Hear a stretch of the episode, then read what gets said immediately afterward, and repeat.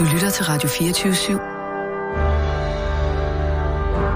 Velkommen til Flaskens Ånd med Poul Pilgaard Jonsen. I dag i Flaskens Ånd bliver det lidt spændende. Også med hensyn til vinen, selvfølgelig også med hensyn til gæsten, men ham venter vi lige lidt med. Men for, jeg tror det er omkring halvanden måned siden, den 9. marts var det, hvor jeg havde besøg af fotografen Per Bak Jensen, der drak vi en vin fra, øh, fra en producent, som jeg ikke havde mødt før, eller hørt om før, smagt før, Remy Chagnard, en, øh, en Chevrolet Chambertin fra 2016. Den havde jeg fået øh, fra sådan et lille garageimportørfirma, der hedder øh, Bedre Bourgogne, og den synes jeg virkelig godt om, og det gjorde gæsten i øvrigt også. Og, øh, og den her lille producent, som, som åbenbart er en, en producent, der har eksisteret i mange år i Bourgogne, øh, og med meget gamle stokker kunne jeg læse mig til. Altså, synes jeg bare lavede helt fantastisk vin der i 2016, selvom den jo er rigtig ung. Men jeg blev så nysgerrig, så jeg tænkte, jamen altså se, om jeg kan, om jeg kan finde, om jeg kan skaffe nogen, der er lidt ældre, for at se, hvordan ældes de egentlig. Og det lykkedes mig.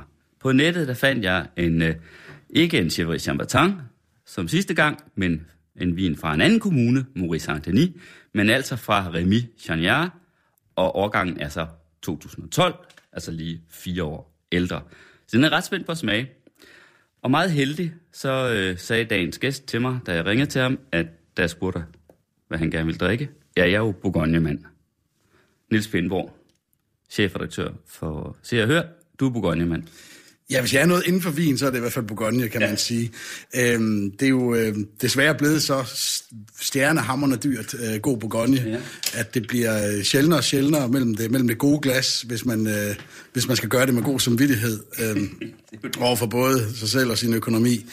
Øh, men, øh, men, men jeg synes, Bourgogne Øhm, jeg, synes, jeg, jeg synes, den der feminine enkelhed, og så alligevel den diversitet, som den enkelte druge kan give fra mark til mark, fra år til år, fra producent til producent. Nu lyder det, som om jeg ved alverden om vin. Det gør jeg virkelig ikke, men jeg nyder god Bourgogne og sætter pris på det. Og så øh, i det hele taget druen, Pinot Noir, ja. som er min favoritdrue af alle. Jeg synes, det lyder som om, at du øh, sagtens kunne overtage værtsrollen her i flaskens ånd, i stedet for øh, øh, med, med jævne eller ujævne mellemrum at sidde i sladderprogrammet, det vi taler om. Ikke? Ja, der sidder en meget godt. Det er meget hyggeligt på. Ja, det er et meget dejligt sted at være. Ja, du er ikke den hyppigste gæst, men du er der ind imellem, ikke? Ja, det er, jeg kan, kan man sige. Ja. Jeg, jeg holder utrolig meget af at være der, men jeg har jo et andet arbejde også. Heldigvis så har jeg, er der dygtige mennesker ved siden af mig øh, til at fylde æderen ud. Og prøv at høre, Pindborg. Altså dit blad, øh, selvom at det jo nok er blevet lidt pænere, det kan vi snakke om senere, mm. i de senere år, ikke? Øh, så er det jo dog stadig et blad, der ikke, der ikke går af vejen for at, at, at være vældig personlig, hvis det skal til. Så det har jeg faktisk også tænkt mig, at jeg måske ville prøve at se, om jeg kunne lokke dig med til under indflydelse af vinen. Øh, og hvis ikke du vil med til det, så kan du jo bare sige det. Altså, man behøver ikke nødvendigvis... Altså, det er, en læge skal jo ikke nødvendigvis nej, men jeg ved tage faktisk, sin egen medicin. Nej, nej, men sandheden er, jeg ved rent faktisk ikke, hvor min egen grænse den går henne. Nej. Øh, jeg er i virkeligheden nok et blufærdigt menneske, ja. øh, men, men der er ikke sådan, jeg har ikke mange heldige køer. Øh, og det er sådan helt privat, det holder jeg for mig selv privat. Øh, og til gengæld, så kan jeg godt øh, ellers brede ud af, af, af både oplevelser og viden. Det glæder jeg mig til. Ja. Skål. Skål. Ja. Skal vi lige klinke her? Ja. Så. Hold op. Mm. Der kan det dufter dejligt. Du kan, allerede, du kan se både på farven, at der er noget alder på i forhold til uh, de der babymor, du har begået på, uh, på champagne. Jeg har selv et par uh, 16 champagner derhjemme, og de skal jo enten drikkes nu eller om 5-8 år, ikke? Altså, præcis, uh, præcis. Lige nu har de det, det der de har, åbne vindue, ja, kan man sige, og, og det er ved at lukke ned allerede, ja. men det har været der i, i sådan et, du ved, en tre kvart år eller sådan noget, hvor, hvor de bare så lækre. friskhed, ja. og uh, så fuldstændig tanninfri. Lækker saft, ikke? Ja, nemlig. Og så lukker de ned, og så bliver, åbner de sig først igen om en del år, ja. hvis de så er så gode, at de gør det, ikke? Mm. Det er det dufter meget godt. Det er jo umiskendelig Pinot i hvert fald. Mm. Umiskendelig Bourgogne, kan man sige. Okay, den er meget let. Ja.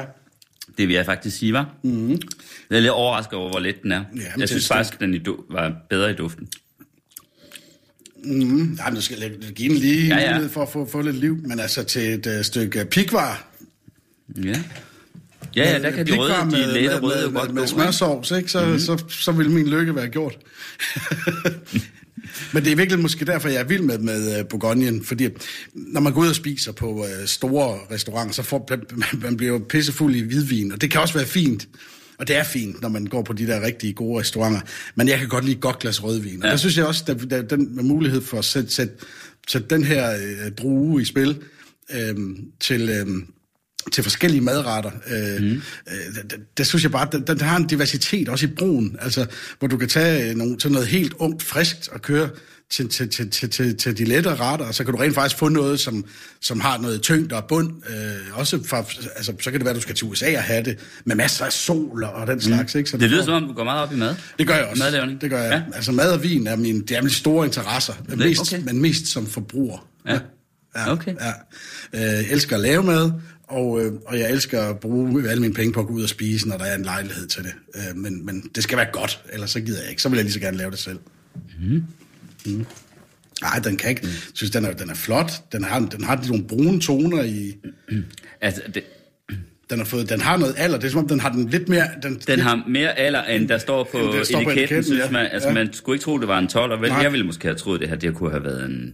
Jamen, det kunne have været en, en meget midt, ældre... Midt, midt nuller, kunne ja, det, det kunne det nemlig have været. Ja. Uh. Altså, jeg købte den bare på nettet fra en, øh, en vinhandel i, øh, i Jylland, i mm. Kolding, tror jeg. De havde en nethandel også, og der havde de nogle få flasker liggende, ellers så var den ikke til at opstøve i Danmark. Den smager, jeg synes, den er glimrende. Øh, jeg synes, at skal man ikke noget andet den dag, så kan man sagtens drikke ja. den her flaske. Altså. Jeg tænker, om den kan have ligget lidt varmt. Det er som om, altså, den, den, den, hverken farven eller, eller, eller, eller syreindholdet, synes jeg, er øh, helt tidsvarende. Nej, til, man vil ikke tænke, at den har ligget i en god kælder med 12 grader, vel? Nej, altså, det, øh, godt, den har ligget det kan være, at den i virkeligheden har ligget i en butik med 2-23 grader, øh, lige siden den kom hjem, ikke? Ja, det og, og det speeder jo øh, modningen op, ja. og, og jo altså ikke nødvendigvis på sådan en måde, som er særlig... Øh, Altså, man kan ikke bare speede modningen op og så sige, at det er lige så godt at lade den ligge fire år ved, ved 23 grader som øh, 12 år ved 12 grader. Der, der sker altså noget. Det er lidt præmie. Der skal nok være nogle kinesere, der har prøvet for at se, om de kunne få lidt penge for, for de dårlige overgange. Nå, men det er skide hyggeligt at have en gæst i flasken, som er lige så glad for vin som mig ja. til. Øh, og for journalistik øh, går jeg ud fra også. Ja. Du er uddannet journalist, jo ikke? Jo, fra øh, journalisterskolen i Ja, bliver det 2000, må det næsten være, ja. ikke? Så det er efterhånden nogle år siden. Øh, og du er i praktik, ja? Det var på Ekstrabladet. Okay. Øh, og øh, det, var ikke, altså det, det var ikke helt tilfældigt valgt, kan man sige. Nu skulle de jo lige vælge mig. Øh, men jeg kom ind, jeg, gik, jeg startede på Journalisthøjskolen simpelthen fordi jeg ville være kriminaljournalist på Ekstrabladet. Det rejste jeg mig op og sagde første dag. Øh, no. Jeg hedder Niels, jeg vil være krimireporter på Ekstrabladet. Det var sådan, det var målet med, at jeg skulle tage den uddannelse. Endte du ikke med at være krimiredaktør, faktisk? Men det gjorde jeg. Altså, altså leder af afdelingen? Jo, jo, så var ja. jeg i praktik på Ekstrabladet, og så mit første job lige ud fra Journalisthøjskolen, altså dagen efter jeg bestod, det var kriminaljournalist på Ekstrabladet. Okay. Så man kan jo sige, at den plan lykkedes meget godt. Mm. Ja, som man måske kan høre, så øh, er, altså kanappen her, på hjørnet af Lindevej og Gamle Kongevej på Frederiksberg, det er jo et af de sidste steder, hvor man rent faktisk må ryge indenfor. Øh, så det må du også næsten spille ja, men, øh, så bare... jeg, jeg burde holde op i en vældig fart. Selvfølgelig det, burde, det, det, bliver, det, men... det bliver efter påske. Hvorfor vil du være kriminalreporter? Jamen, jeg har, øh, jeg, jeg øh, er opvokset i et hjem, hvor Ekstrabladet var anden avisen. Det var Jyske Vestkysten var den første, og øh, Ekstrabladet var altid med hjem i bilen, når min far kom hjem. Hvad lavede han? Han var skolelærer. Okay. Og øh, øh, det var bare, øh, det, det var simpelthen bare den avis, jeg blev øh, flasket op med. Øh, og jeg har altid været fascineret af den øh, korte, kontante fortælling, hvor man ikke nødvendigvis øh, behøver at, at dvæle ved, øh, ved, ved alt, øh, hvor man kan komme hurtigt til kernen, altså den her tabloide fortælleform, hvor man, hvis man er dygtig, med ret få ord faktisk kan fortælle ret komplekse historier. Øh, og øh, det tror jeg underbevidst har fanget mig. Der kan være noget dogenskab øh, kombineret, altså man nød lærer Man skal nøgen, ikke skrive så langt. Nej, men lærer nøgen kvinde, ikke? Og så, du skal være glad for, at du ikke er ansat på weekendavisen. ja, men det var netop, er. jamen, det er netop det. Jeg tror simpelthen ikke, jeg vil aldrig... Der skal de være lange artikler. Jeg ville aldrig være blevet færdig med en artikel, der, selvom jeg har startet for 20 år siden. Men jeg har været fascineret af den der korte fortælling, og det har fulgt mig lige siden. Øh, krimi, fordi at det et godt drama, det gode drama, bare altid har, været, har fascineret mig. Jeg har været vild med politis krimiserie, advokatserier og øh, Okay. privatdetektiver, lige siden jeg kan huske det. Og, Ja. ja. øh, og er det stadigvæk, altså når jeg har fri, så ligger jeg og ser den ene efter den anden advokatserie på Netflix og HBO, for jeg synes bare, det er så, øh, det er så bare så notorisk spændende, også selvom man ved, hvad der sker. Øh, meget fascineret af jura, retssale, øh, og det har jeg, så, så for mig var det egentlig en meget naturlig vej at gå. Øh, det var helt 100% interessebåret. Ja, ja, fordi jeg tænker på, at det, det, det første, du lige sagde der om, da jeg spurgte dig om, hvad der egentlig, hvorfor du gerne ville være kriminel reporter, så tænker jeg sådan, ej, det har da en, en, en meget ung mænd, øh, der gerne vil journalist, der ikke tænkte på den måde dengang. Hvad hedder Men det, det gjorde jeg faktisk. Gjorde altså, det? Jeg er meget fascineret af, af det ja. her med, og øh, da, jeg fik jo så, altså, da jeg kom i praktik, fik jeg jo snuset til det. Og det, det var jo på det tidspunkt, hvor deadline var lang tid efter om øh, øh, midnat, og man fik en kold øl, og man kunne gå ned i kælderen på rådspladsen og hente et øh, frisk trykt avis. Altså, det, var jo, det lyder som de gamle dage, men det er jo ikke mere end 15-20 år siden, 15 år siden, at det fandtes. Og hvor man lå og kørte rundt efter politibiler om natten og hørte politiradio sammen med de to fotografer, Johnny og, og Gert, øh, og, øh, og simpelthen bare var på jagt, øh, altså rigtig jagt efter den gode historie. Det var før øh, spreadsheets og dataark og agtindsigt, Ej, det var der sikkert også dengang, men der var langt imellem dem. Øhm, og det var en speciel type journalister, øh, der, der søgte agtindsigt. Vi andre, vi jagtede simpelthen øh, politibilerne og hørte, det var, nu er der skudt der og der, så kører vi derhen og kigger og ringer på dørene. Det, det var øh, super fascinerende. Det er ligesom at være politimand bare uden at være det. Ja. Mm.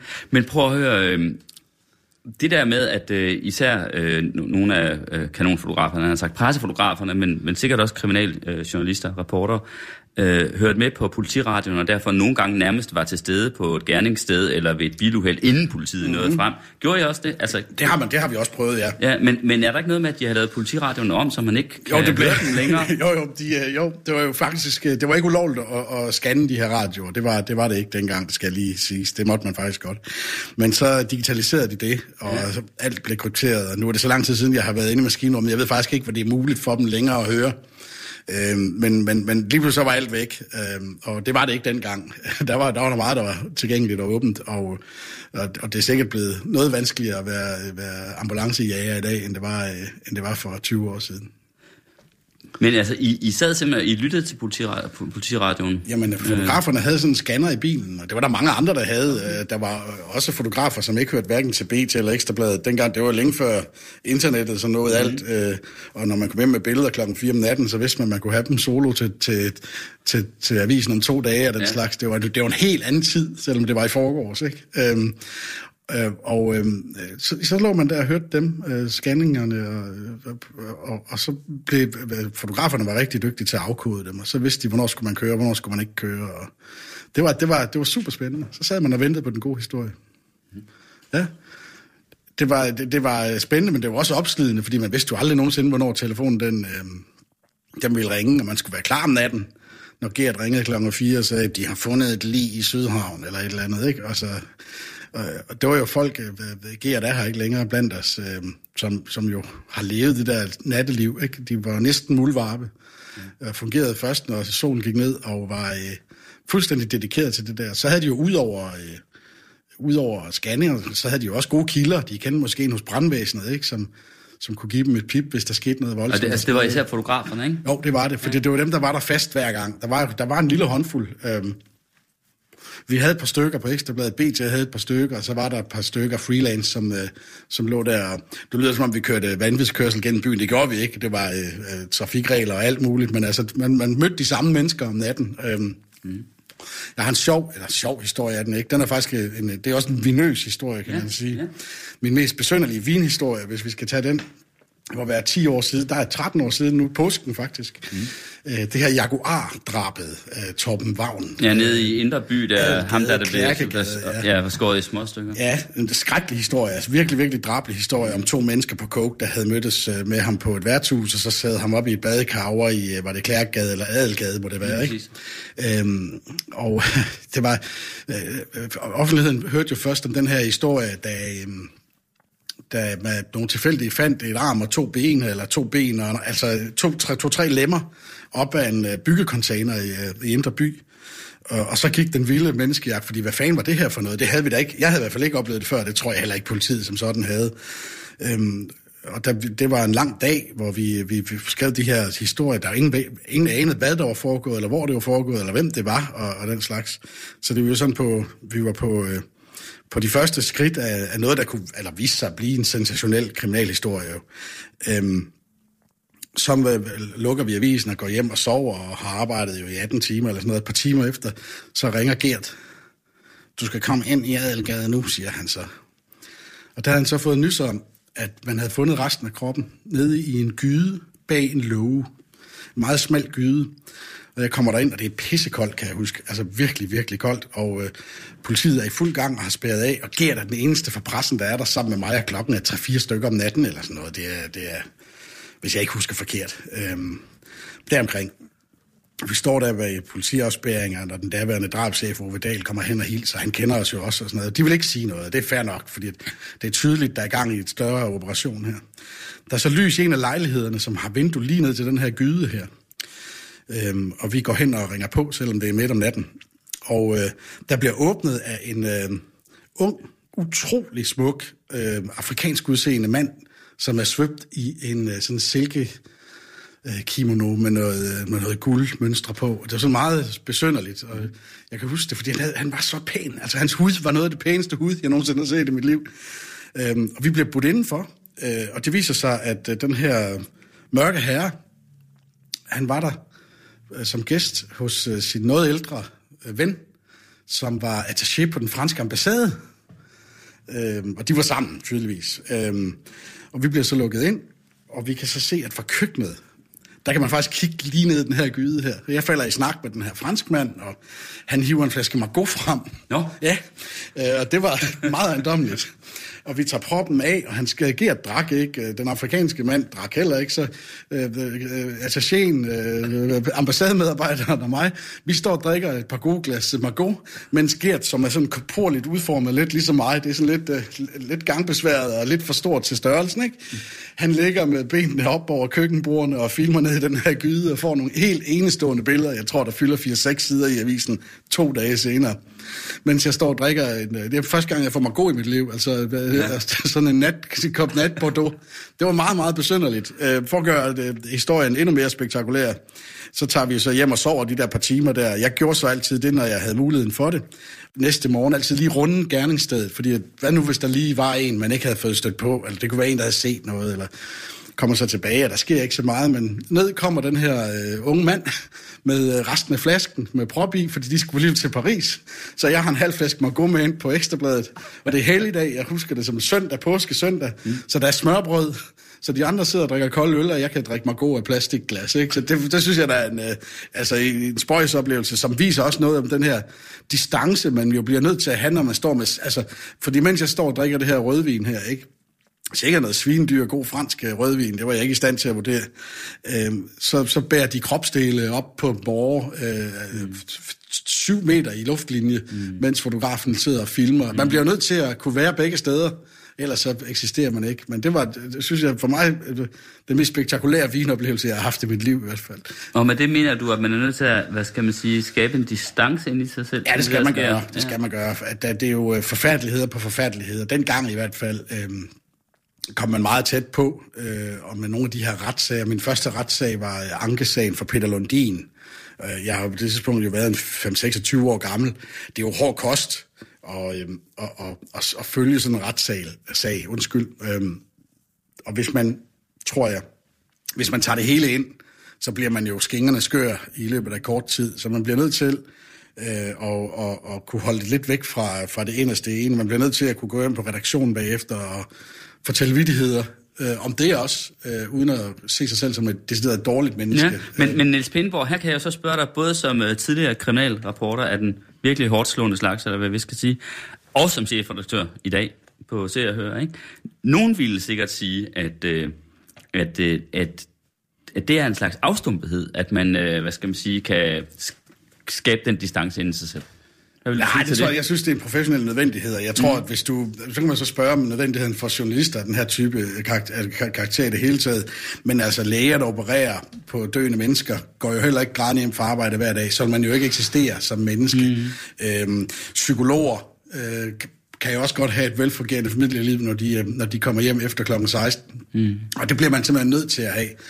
Men man bliver påvirket af det, og øh, der er en stor forskel på at være, at være i stand til at have en form for et filter, og så lukke det hele ude. For du er fuldstændig ret, hvis man lukker det hele ude, så er der tale om afstumpethed. Og det er der jo heller ikke tale om her. Der slipper jo ting igennem, og det kan du også for, øh, høre, når jeg, når jeg stadigvæk den dag i dag kan, kan berette om en 13 år gammel sag fra, fra Klærkgade, nu hvor mm. der vin involveret. Det er fordi, at vores setting her er et godt glas rødvin. Ja.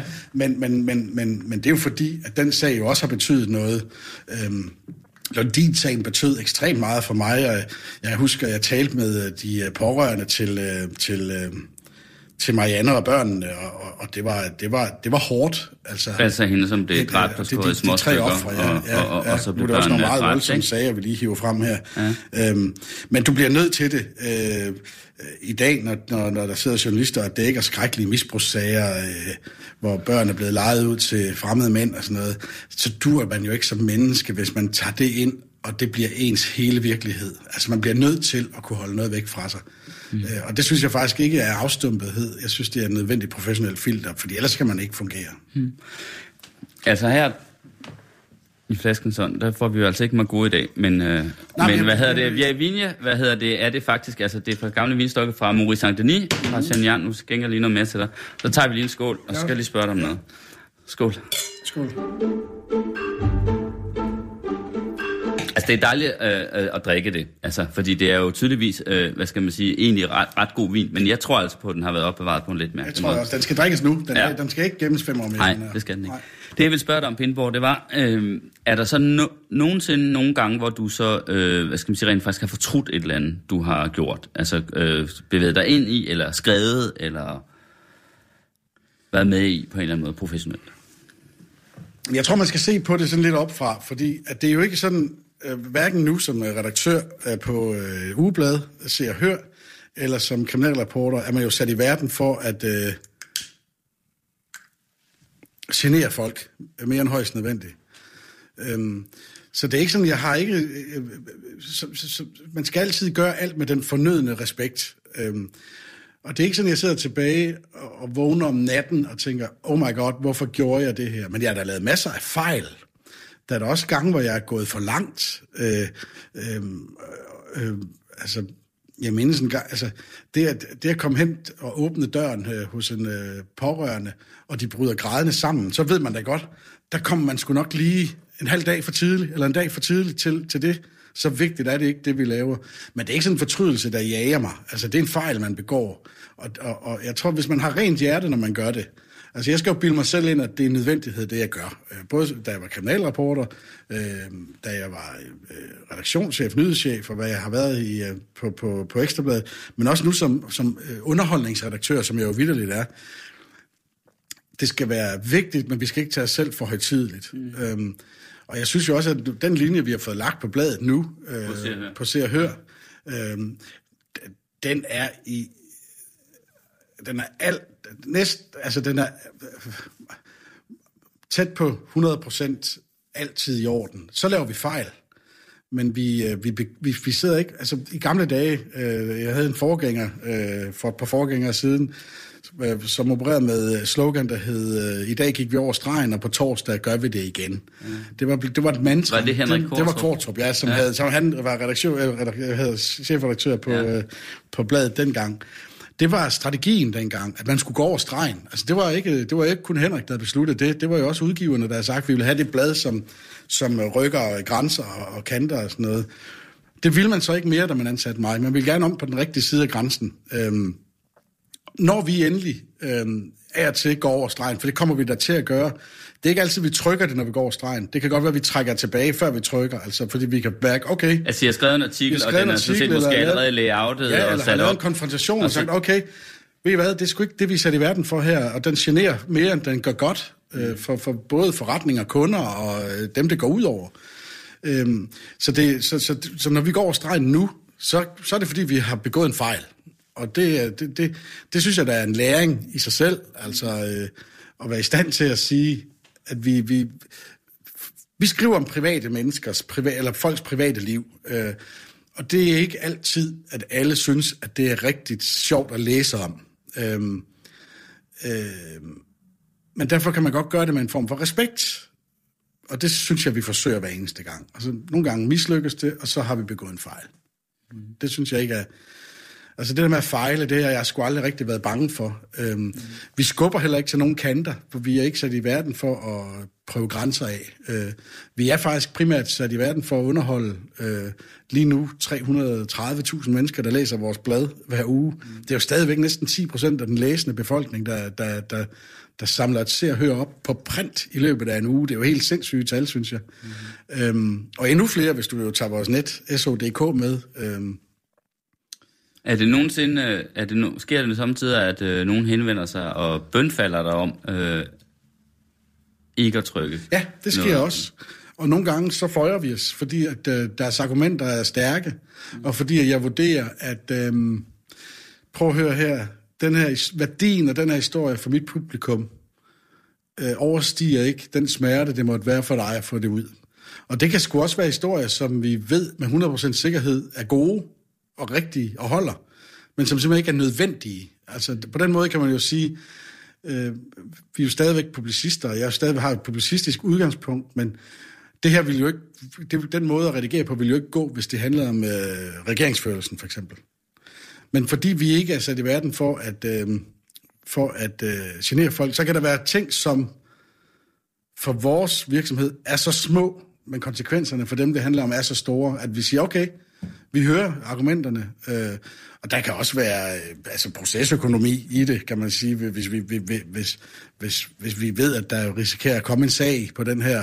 Gider vi det? Orker vi det? Er det nødvendigt for vores øh, øh, salg, altså, vores image, for vores... Bange for, at I skulle betale erstatning, eller... Vi er ikke bange for, eller, for det, det gider vi heller ikke. Altså, det vil ikke have chancen. Vi var, men, men, men jeg er godt klar, at du selvfølgelig... Øh, det siger sig selv, når det netop ikke eller når det netop er, er historier, I ikke har trygt for at tage hensyn til folk. Ja. At du ikke kan sige nogen navne, men kunne du komme med et eksempel på, hvilken slags ting det kan være? Så, hvor, hvor du så faktisk har valgt at sige, nej, den trykker vi sgu ikke alligevel, den her. Jamen, det kunne være en uh, sag, hvor kendte menneskers børn har begået et eller andet, vi har fundet ud af. Mm. Uh, og de børn er måske ikke 18 endnu. Hvor man kunne sige, at det, det, det kunne vi godt motivere at skrive. Men der findes også lige så gode argumenter for ikke at gøre det. Mm.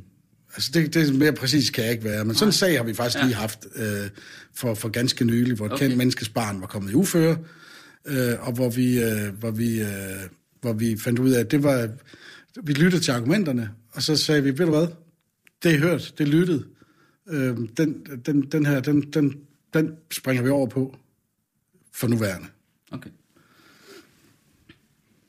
Jeg skal lige, øh, jeg skal lige fortælle noget, som jeg kom til at tænke på før, da du fortalte om, at, øh, at dine forældre holdt øh, Jyske Vestkysten mm. og Ekstrabladet. Mm. Ja. Det, det lød øh, på dig som om, at øh, du læste Ekstrabladet mere grundigt end, end Jyske Vestkysten. Ja, det er også rigtigt. Øh, jeg ved, du kommer fra Ribe, ja. men nu skal du høre, altså det allerførste job, jeg havde, lige efter jeg blev færdig på Journalisterskolen, og før jeg kommer til København, øh, der har jeg simpelthen et, et, øh, job. Øh, jeg har et uh, sommerferievikariat på to måneder øh, på Jyske Vestkysten i Ribe. Ja? Ja. Under hvem var redaktør der? Kan Hvad hedder han? Øh, Hasse? Hasse? Ja, ja, ja. ja. Det hedder Hasse. Hasse. Ja. Og det, redaktionen lå jo øh, der på torvet lige over for Domkirken. Ja, ja. Der er en restaurant oppe i lokalet nu. Jeg var der for ikke så længe siden øh, i Ribe og, og kiggede selvfølgelig lige op, og så kunne jeg se, at nu lå der en bøfrestaurant ja. øh, i de lokaler, hvor Jyske Vestkysten havde deres Ja, der har ligget mange forskellige. Øh, ja, det har det sikkert. Men det var Hasse. Ja der sad der, som hvis havde været et Braming før, tror jeg. Jamen, han var jo konge, han var jo, altså, han var pressemanden i Ribe, altså, ja. det, det, var der ikke nogen tvivl om, øh, og jeg kendte hans børn og sådan noget, så det var, på den måde er det jo one big happy family i Ribe. Ja. Der havde jeg simpelthen mit første rigtige journalistjob. Øh, lige et par måneder. Og det er jo ikke, nu, nu skal vi ikke sidde og forklare når vi Jyske Vestkysten, fordi at, øh, noget af det bedste journalistik bliver jo i dag lavet derude, hvor de rigtige mennesker, de bor. Mm. Øh, og det er, jo, det er jo noget, der vedkommer folk allermest. Det er jo faktisk at læse om sig selv og, og lokale problemer. Øh, snarere end det, som øh, folketingspolitikere i dag vil gøre til problemer. Det, det er faktisk ikke problemer for de fleste. Så, så lokaljournalistik er kommet for at blive. Kan, jeg, kan du huske ham der, Kan du huske ham, der er pølsemanden? Helge? Nede ved, bag ved, var det ikke nede Ja, ja, ved ja, biografen? Ja, jeg kan huske Helge Hva? er for fanden, mand. Jeg har, altså, det største delen af min øh, BMI øh, øh, er, er simpelthen, den er, Den er grundlagt. Ja, den er grundlagt med kold øl på Stenbohus øh, om natten, og så en... Øh, det var meget heldigt, Stenbohus, som jo er hvad hedder det legendariske værtshus yes. i Ribe, lå jo faktisk lige ved siden af redaktionen så, på Jyske Vestkysten, og så var der så og han havde åbent sent. Ja, man kunne få sådan klokken 3, klokken 4 fransk hotdog der med god... Med, med, jeg spiser min med remoulade. Det er heller ikke godt for, for body mass index. øhm, jeg blev faktisk øh, i 92, nu er vi lang tid tilbage, der blev jeg faktisk, øh, hvad hedder det, pandet ned af den lokale voldsbølle, mens vi stod i køen. Øh, det, var efter finalen i EM. Jamen, det, det er i 92, jeg er, øh, er det rigtigt? på Jyske Vestkysten. Du kan være, du har skrevet om uh, historien om mig. Så. ja, det kan da godt Fordi være. Fordi at, uh, jeg stod uh, for, uh, formentlig pissefuld. Ikke? Jeg har været en irriterende 18-årig knægt, pissefuld. Vi har lige vundet EM samme aften, og jeg står og skal have min, uh, min natpose til, uh, inden jeg skal cykle ud på Nørremarken, hvor, jeg, hvor vi boede. Og så ud af det blå, så den lokale voldsbølle, uh, han vender sig om og nikker mig en skalle. Ja, ja, han ender med at få en 30-40 dage i fængsel for det, og ja, ja, ja, ja, og Helge, han trækker mig til side ud af køen og siger, Niels, du må skulle have din pølse til gode. Jeg ved ikke, om jeg fik indløst den, for Helge er der heller ikke mere. Jo. Nej, det er han ikke. Men prøv lige at høre, hvor, hvor, hvad var du for en slags, øh, hvad var du for en slags øh, knægt, han har sagt? Nej, jeg var en god dreng. mand i Ribe. God dreng. Det var det? Ja, det er jeg. Altså, jeg, hvordan? God dreng. Jamen, jeg opførte mig primært ordentligt. Øh, og øh, altså, det, det var ikke sådan noget med at prøve grænser af, og... Øh, Øh, det var ikke noget med at sidde i kælder og ryge fede som 16-årig og sådan noget. Overhovedet ikke. Øh, jeg spillede rockmusik, øh, havde langt permanent krøllet hår nogle gange, og nogle gange var det glat og sort, og var ude og optræde med mit band, og, vi, vi, vi, og så i weekenden, som man gjorde, så høvlede vi en masse bajer til sikkert 15 kroner stykke ned på Stemperhus. Men det er ikke sådan en, der opsøgte hverken det ene eller det andet. Altså mere en, mere en flanør end en... Uh, men du var, du, du var musiker? Ja, Hvad bassist. Øh, bassist? Ja, okay. måske igen, for det var... Der, der, jeg tror måske, hvis der er psykologer, der lytter med her, man kan godt tegne nogle røde tråde, ikke? Fordi at bassist, bassen er jo også... Øh, der er jo kun fire strenge på, så man kan jo sige, det er jo øh, orkestrets øh, tabloidmedie her, ikke? Der, er, der, der, er ikke, der er, man skal ikke bruge så lang tid til fordybelse. Ja, og det er noget nemmere at blive en dygtig bassist, end det for eksempel en guitarist. Der havde du sådan en rockstjerne-drømme? Ja, det havde jeg. Ja? Ja, ja, for søren da. Ja, ja. Okay. ja. Øh, mit øh, orkester, eller det orkester, jeg spillede øh, bass i, At Least Beauty, vi var med i den Hvad første... hedder det? At Least Beauty. At Least Beauty. Ja, ja. ja. Vi var med i den første udgave af Danmarks Radios Ungdomsmelodi Grand Prix, der hed Zigzags Ungdomsmelodi Grand Prix. I 91 må det have været. Der lavede vi et band til lejligheden og skrev en sang og kom i fjernsynet. Og så kan jeg ellers love dig for, at vi var rockstjerner i Sydvestjylland lige efter det. Altså, det er det, der hedder, det hedder vel børnenes MGP i dag. Ikke? Ja. Altså, og det var jo sådan, der var én kanal. Vi skal lige prøve lige at huske, hvad settingen var. Der var én tv-kanal, ikke? Altså, så hvis folk havde set fjernsyn på det tidspunkt, hvor det blev sendt, så har de set mig i fjernsynet. Så det, der findes nogle YouTube-klip også, hvor vi sidder og spiller den sang, der hedder Så hurtigt kan det ske. Og det var så sjovt, fordi vi blev, vi blev båret frem. vi havde kun én sang, resten det var covernummer. I har kun skrevet en sag. Ja, ja. Vi begyndte så så småt. Øh, så optrådte vi øh, i øh, stadionhallen i, øh, i Esbjerg som opvarmning til øh, Cotton Move, som var kæmpestore dengang, med en hjemlavet sang og fem covernumre og sådan noget. Det var højst ejendommeligt, altså. Det var højst ejendommeligt. Men det var skideskægt. Ja, ja, jeg ville gerne have været rockmusiker. Og det var der også kun fordi, at, og det var jeg, øh, det, jeg var også aspirerende rockstjerne, øh, da jeg søgte ind på Journalisthøjskolen. Øhm, og det var kun fordi, at jeg, min, begge mine forældre var lærere, og jeg sad og tænkte, okay, sandsynligheden for, at det her det lykkes, ikke stor. Mm. Øhm, og alternativet til at være rockstjerne, det er at stå og spille til, mindste, til, til Musikerforbundets mindste tarif på et eller andet værtshus i Hadsund, torsdag, fredag og lørdag. Og det er med al respekt for dem, der gør det. Det var ikke der, jeg så mit liv være. Øh, jeg kan godt savne det nu. Jeg ville ønske, at jeg havde sådan en band, der kunne ud og spille fredag og lørdag aften. Det kan jeg jo nå endnu. Men når du nævner det med, at dine forældre var lærer, var det så fordi, at, at, at du tager det som udtryk for, at der var sådan noget fornuft øh, på din i det, eller hvad man skal det sige? Det var så fornuftigt. Altså, ja. jeg er et kernefamiliebarn, ja. om, hvis det overhovedet findes. Begge mine søskende, storesøster og storebror blev ingeniører. Øh, og, øh, og jeg blev så, jeg var den lille vilde, og jeg blev så journalist og rockmusiker. Men, men, men, men ja, fornuft altid sørg, lige, sørg nu lige for og have Benene på jorden. benene på jorden. Ja. Så for at have et godt udgangspunkt, og så flager alt det, du kan derfra. Ikke? Altså, men det er jo også, altså, det er jo noget, jeg holder fast i øh, øh stadigvæk for så vidt. Ikke at flyve højere, end øh, vingerne bærer. Og jeg ved jo også godt, nu sidder jeg i en, i en rigtig, rigtig fin stilling med masser af ansvar og bevågenhed og, øh, og økonomi nok til at drikke øh, mellemgod øh, Bourgogne. Men det stopper jo også en dag, og så skal jeg jo finde til, ind til kernen, og den kerne har aldrig nogensinde ændret sig. Altså, det er bare en god, primært glad dreng, ikke? Som, som, som er drevet utrolig meget af, af, af um, interesse. Altså, når jeg synes noget er sjovt, så kan jeg faktisk næsten alt. Øhm, tværtimod, hvis jeg ikke synes, det er sjovt, så kan jeg faktisk næsten ikke noget. Mm. Det lyder sgu meget godt, Pinto. Men det er ikke så dumt endda. Skål. Vi skåler. Mm. Ej, det er altså godt, det her. Mm. Altså godt at drikke på Mm. Og selvom uh, vi tager den, og du har helt ret, det skal skulle drikkes nu, den her. Så det er godt, det er godt at uh, jeg har åbnet den dag, hvor du kom ja. på besøg i kanappen. Uh, du nævnte selv uh, Henrik Kvartrup før, og uh, jeg tænker, uden at være helt 100 på kronologien, men jeg tror, jeg er det nogenlunde, så bliver du jo uh, uh, chefredaktør lige nøjagtigt på det tidspunkt, hvor hele balladen omkring Se og Hør øh, går i gang. Ikke? Så er det godt, jeg kan min egen LinkedIn her, fordi det er rigtigt. Øh, november 13. Ja, øh, og der eksploderer det, altså lige omkring det her tidspunkt. Ikke?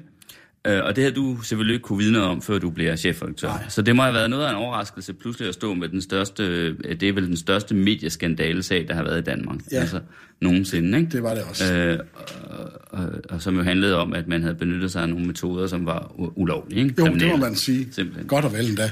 Øh, jeg, havde, jeg blev ansat november 13 som chefredaktør. Jeg havde jo næsten ikke sat ballemærker i min øh, kontorstol. Mm øh, da man i april, det er faktisk præcist, øh, jeg tror om en uges tid, er det præcist fem år siden, ja. der kom den første artikel i BT om øh, Ken B. Rasmussens bog, Livet det forbandede, hvor i han i, øh, i det var en bog over 200-300 sider, hvor i der var en øh, passus på 15, øh, i sådan fiktive vendinger beskrev, hvordan Se og Hør øh, havde betalt en ansat til at udlevere, I net, i net udlevere ja, kontokortoplysninger. Til at udlevere kontokortoplysninger på kendte, ikke? Og resten er jo historie. Ja. Øhm, Men havde du, ikke, havde du ikke lyst til at løbe skrigende væk, han har sagt, før du havde fået sat den røv ned i, i chefredaktørstolen? Jo, det havde jeg, og det var, øhm, det, altså, jeg vil ikke sige, at jeg overvejede det, øh, fordi jeg havde trods alt haft fire måneder til at lære de her mennesker at kende, som var på redaktionen, og lære huset aller at kende. Og øhm, jeg synes jo, øhm, der er så meget godt derude, og de her folk, som er der i dag stadigvæk, som jo ikke har haft nogen som helst ting med de her øh, kreditkort noget at gøre, de kunne jo ikke, altså dem synes jeg faktisk ikke rigtig heller, man kunne tillade sig at bare efterlade.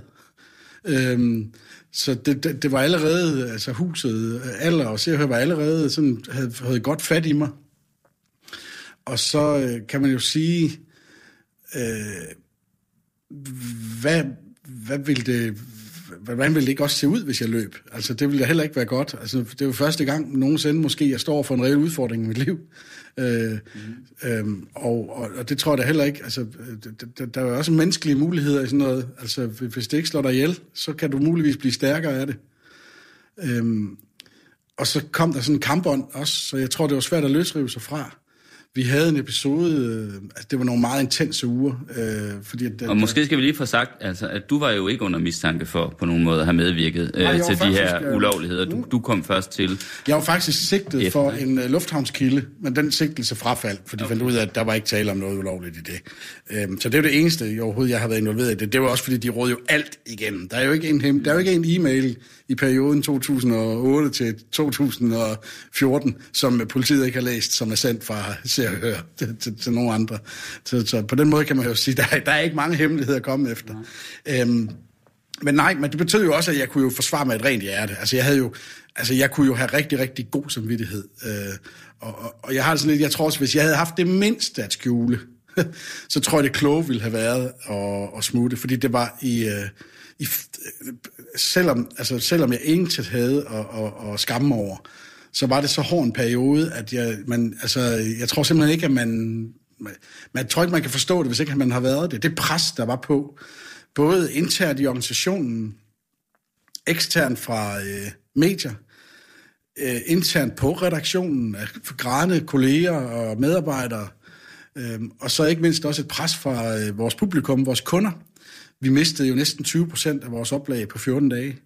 Øh, og, og, og lykkedes så heldigvis at få noget af det hjem igen, da vi ændrede strategi, og blev det her bevares noget pænere blad jo. Øh, men, men det var jo en opgave, jeg var blevet stillet inden da, kan man sige. Det her, det var en katalysator til den her forandringsledelse, som jo i sig selv kan være svær. Mm. Men, men, men, men presset var fuldstændig vanvittigt. Jeg kan huske, at jeg boede hos min øh, øh daværende kæreste op i øh, Charlottenlund på det tidspunkt, og kørte hjem via Ring 3. Og jeg kan huske øh, en tur hjem, der har jeg fået øh, at det tager 50 minutter i myldretid. Jeg fik 36 telefonopkald. Ikke? Altså, det var jo helt sindssygt, så meget tryk, der var på. Mm. Øhm, Daværende kæreste, siger du? Ja. Hvornår gik det forbi? Oh, men det er, det er en uh, ongoing historie. Vi, det har været on-off i, uh, nu er det off, uh, men i seks år, hun er min aller, allerbedste veninde i livet, og min bedste ven i livet. Uh, det, det virkede bare ikke. Uh, Se og Hør var en katalysator. Uh, hvor vi var, havde en pause, og så kom vi sammen igen. Så skete der noget for et par år siden, som ødelagde det endeligt. Og så, men vi er bedste venner i dag, jeg kan ikke leve uden hende. Så det... Men, men, men hvordan var, øh, hvordan var Se og Hør øh, øh, skandalen en katalysator for, at det gik forbi med jer? Jamen, jeg, blev, jeg var ved at omkomme af stress. Ja. Øh, jeg kunne ikke være nogen steder. Øh, øh, det, der sker jo det, at øh, selvom du ikke har noget at skjule, så bliver du paranoid, fordi hvad nu hvis? Øh, det der var sagen dengang, det var, at jeg kom ret uforvarende ind i det der. Øh, jeg husker, der var en kollega, som kom ind til mig, inden den her bog udkom, og sagde, Niels, du skal lige vide noget. Vi hørte, der kommer en bog. Ja, men hvad kan der stå i den bog? Jo, nu skal du høre. Hold da kæft, ikke? Altså, så vidste jeg jo godt, det her, det blev ikke noget sjovt uh, forår. Øhm, men alt blev angrebet efterfølgende. Alle vores metoder, ikke? Altså, øh, selv metoder, som jo bliver brugt øh, formentlig på weekendavisen også, øh, blev øh, underlagt øh, mediernes bevågenhed, og vi var, vi var skurke alle sammen. Øhm, og, og det synes jeg jo ikke, vi var. Øhm, sandheden er jo, at der er jo ikke, vi, der, vi har jo ikke fortsat... I den tid, jeg havde været der, hverken før eller siden, har jeg arbejdet med metoder, som jeg ikke har brugt i 15 år på Ekstrabladet. Altså så, så helt almindelig journalistisk metode, mm-hmm. øh, for at få sine øh, opgaver hjem. Øh, men at være, være, være, være kigget på på den måde, være øh, i, øh, og, og det er jo ikke mindst i mediekredse, fordi den, den, den fyldte faktisk ikke så meget, når vi kom ud der, hvor vi altså ud i vores øh, kundevirkelighed. Øh, øh, men i mediekredse, der var alt beskudt på, og vi vidste ikke, hvad, hvor, skulle, hvor skulle vi forsvare sende, hvilken lort skulle vi dukke os for, fordi vi vidste ikke, hvor den næste den øh, kom fra, øh, hvor den næste øh, ladning kom fra, og det giver, det giver, den belastning er fuldstændig umenneskelig øh, hård. Øh, kan, kan man sige, at, øh, at den skandale, som du så, hvad skal man sige, ikke selv havde øh, noget, noget ansvar for, i virkeligheden kommer til at koste dig forholdet? Altså, Ja, men, altså, det er jo det bæret, og hvornår flyder det over. Ja. Altså, men det, det, der, det flød over der i hvert fald. Ja. Der er sikkert 100 andre årsager til. Ja. Øh, øh, men, men ja. Altså, men det der, lyder bare, som om hun er meget vigtig for dig. Eller det, jamen, det er hun selv. også. Altså. Jamen, det, er, det er hun sandelig også, og det ved hun også godt. Øh, og, øh, det er jo sådan set sjovt, du siger, at, øh, at nu er det gået 100% er endelig forbi, og du kan ikke leve uden hende. Nej, men det er... det sagde jamen, du faktisk. Jamen, det, det kan jeg ikke, og det har jeg heller ikke tænkt mig at gøre. Altså, Nej. hun har også børn og sådan noget, så, der er, så, så det er... Så det er jamen, og det har jeg heller ikke planer om at gøre, og det ved hun også. Men, men, men, men ja, det var, det var, det var, det var ikke dråben, det var, det var, altså, det var sådan højtryksspuleren, der fik uh, bæret til at flyde over. Jeg var, ikke, jeg var overhovedet ikke til at holde ud og være i nærheden af. Øhm, det var mig, mig, mig, mig, mig, og så hjem og sove, og mig, mig, mig, mig, mig, og hjem og sove. Det kan man ikke byde noget menneske.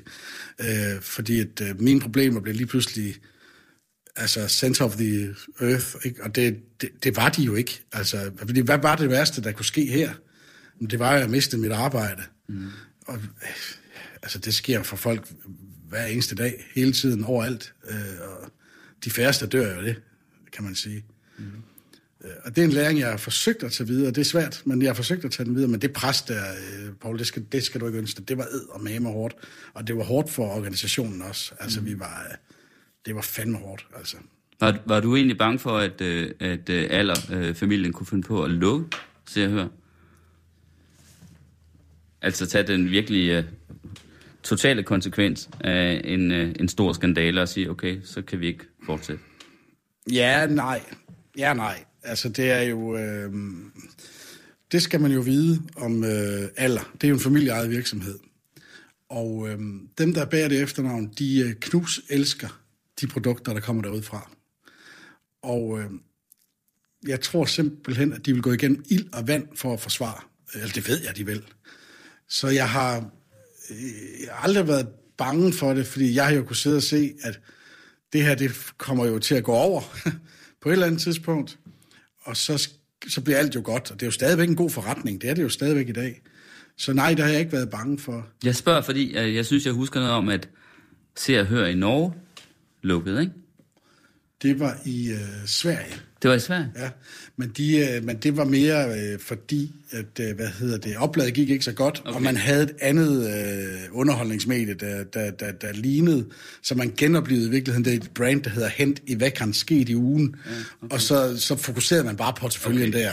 Så, så det var ikke... Så det havde ikke noget at gøre nej, med... Nej, det har det ikke. Ser og hører i Norge, ud, hvad hedder det, lever i bedste velgående. De kommer faktisk to gange om ugen. No. Øh, både en midtuge og en weekendudgave. Ja, der, de der oliepenge, som skulle vi aldrig givet væk. Skål. Skål. Har du egentlig en ny kæreste? Nej, det har jeg ikke. Nej. Øh, det, øh, nej, det har jeg sgu ikke. Øh, det har været stille over på den front. Du er 45, du burde da have en... Ja, men der, jeg, jeg, en livsledsager. Ja, det har du fuldstændig ret i. Men, men, øh, men jeg synes, øh, man, man skal også have noget at byde på som menneske, synes jeg, før man byder ind. Og øh, der er jeg, øh, der, det føler jeg ikke, jeg har lige nu. Øh, jeg er ikke, øh, det, det er jeg ikke klar til lige nu. Men du har ikke, du har ikke fået børn? Nej, det har jeg ikke. Drømmer du om det? Jamen, nu rammer vi faktisk et punkt, hvor jeg faktisk ikke helt ved, hvad jeg skal svare. Nej, for det er noget, det er jeg, det er noget, jeg, spek, det er noget, jeg spekulerer utrolig meget over. Altså, min ekskæreste, som jeg var sammen med i øh, de år der, har to skønne piger. Før hende havde jeg en anden kæreste, som har tre skønne børn, øh, tvillinger og en øh, tvillingedrenge og en datter, som jeg heldigvis stadigvæk er i kontakt med. Øh, og øh, øh, de bor lige rundt om hjørnet fra, hvor jeg bor. Jeg ser dem jo ikke hele tiden, men af og til, og vi støder på hinanden. Og der må jeg sige, når man kommer i forhold, hvor der er børn, så er det for så vidt fint nok. Når man så kommer ud af de forhold og sidder alene, så er der meget alene. Og jeg sidder lige nu et sted i mit liv, hvor jeg, jeg, jeg professionelt har jeg det fint. Altså, jeg har aldrig haft det sjovere på se og høre. Det kører faktisk godt. Øh, vi sælger blade, øh, vi fløjter og synger. Vores øh, internetsatsning kører der ud af, og, og vi griner mere, end vi græder på redaktionen. Øhm, privatlivsmæssigt har jeg det også godt. Altså, jeg, jeg har en god situation. Jeg kan gøre, hvad jeg har lyst til. Jeg har masser af rigtig, rigtig gode venner, som jeg har haft i både 10, 15 og 20 år. Det er sådan nogle rigtige venner. Men jeg kan godt mærke, at, at jeg er sådan ved et skillepunkt i forhold til, hvad fanden er det næste, der skal ske i mit liv. Og det, der, jeg, jeg har ikke svaret endnu.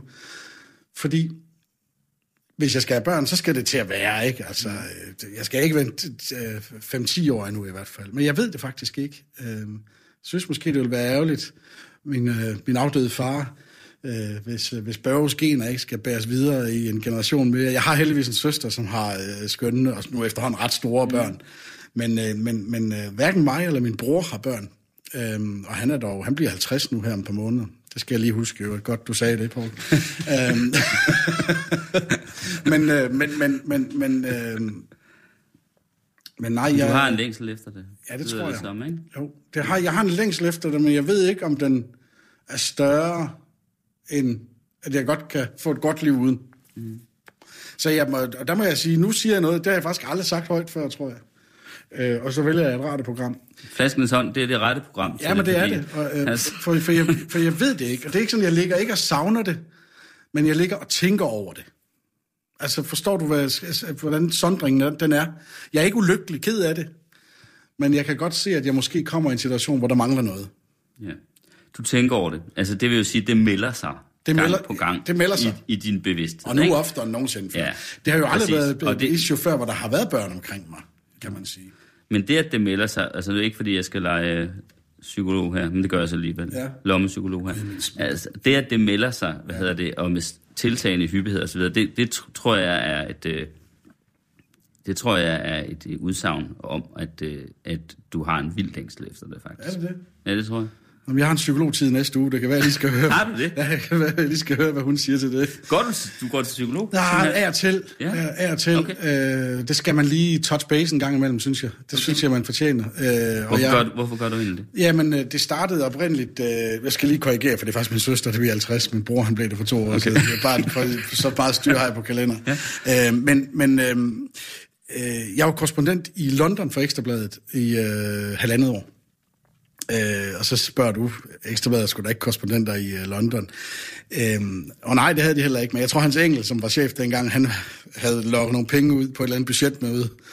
Og så kørte jeg mig selv i stilling, og så røg jeg øh, halvandet år til London og dækkede alt muligt mærkeligt. Altså både øh, fodbold og politik og krimi og underholdning, alles.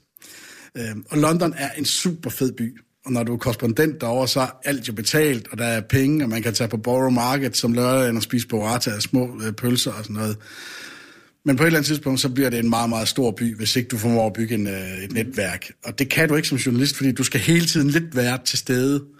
Øhm, så jeg blev utrolig ensom derovre. Øhm, og jeg husker, selv, og det selvom jeg havde et par gode kammerater, blandt andet Robert Semsø fra Verdens Gang Norsk, øh, han boede lige oppe på den anden side af en kanal, hvor du hører, vi boede pænt, hvor på den anden side af en kanal. Den norske avis. Ja, Verdens den norske, ja. ja, den største norske VG. avis, ja. Og vi skulle ud og se, jeg tror det var Arsenal spille en uh, Champions League-kamp, og han kom og hentede mig i en taxa. Og den havde ikke kørt 100 meter, før jeg simpelthen rullede ud af taxaen og sagde, det kan jeg ikke mere. Og så var jeg syg med stress. Og fløj hjem. Og kom aldrig til London igen. Jeg har altså været der et par gange siden, men det er jo trods alt også godt og vel 10 år siden, lige det her, ikke? Nej. Og var syg i to-tre måneder. Paul Madsen, der var chefredaktør, var, var virkelig, virkelig, eller stadig er det, var, var virkelig god øh, og gav mig pausen og satte nogle rammer for min tilbagevenden og sådan noget, som gjorde, jeg kunne. Og jeg kom i behandling for det her, eller for det her øh, panik, angst, stress, øh, og det der sad... Hov, der var lidt Freudian slip der. Ja, Der nej, var- nej, for det kommer. Du sagde Øh, angst. Jamen, det var jo et angstanfald, jeg fik ja. i den her øh, taxa. Ja. Mit hjerte begyndte at banke, jeg begyndte at svede, og jeg tænkte, fuck, nu sker det.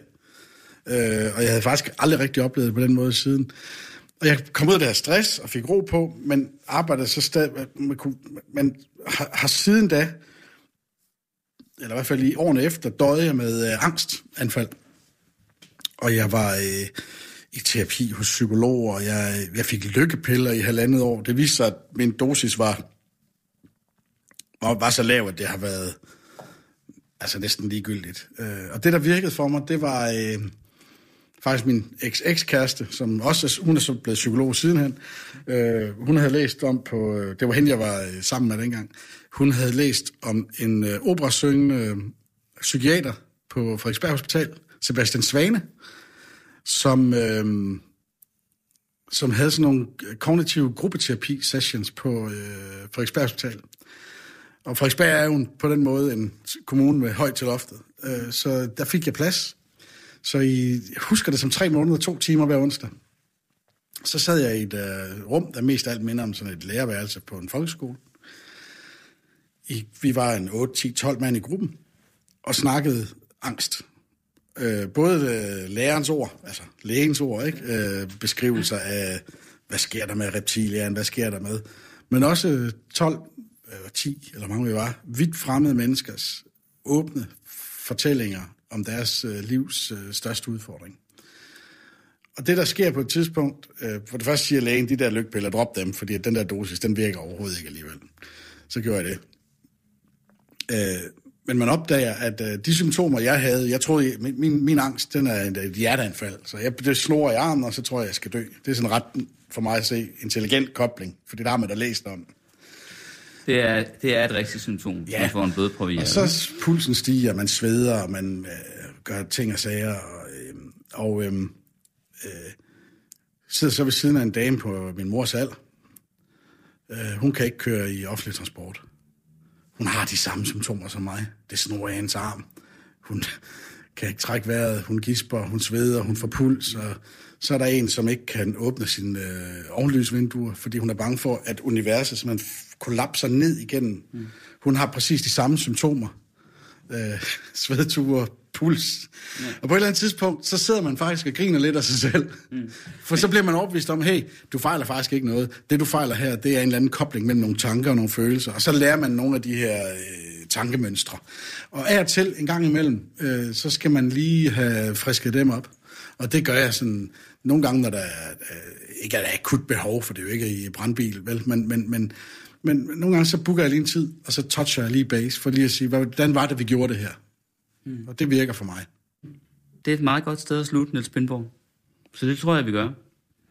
Ninette Birk, produceren, har også øh, givet mig tegn til, at, øh, at tiden er gået. Så jeg tror bare, at, at jeg vil sige tak, fordi du kom. Tak fordi jeg måtte. Øh, jamen, det var... Øh, og tak for ja, det var virkelig som, en, som bliver, en, en, en fornøjelse her. Hvad det er bedre med tiden.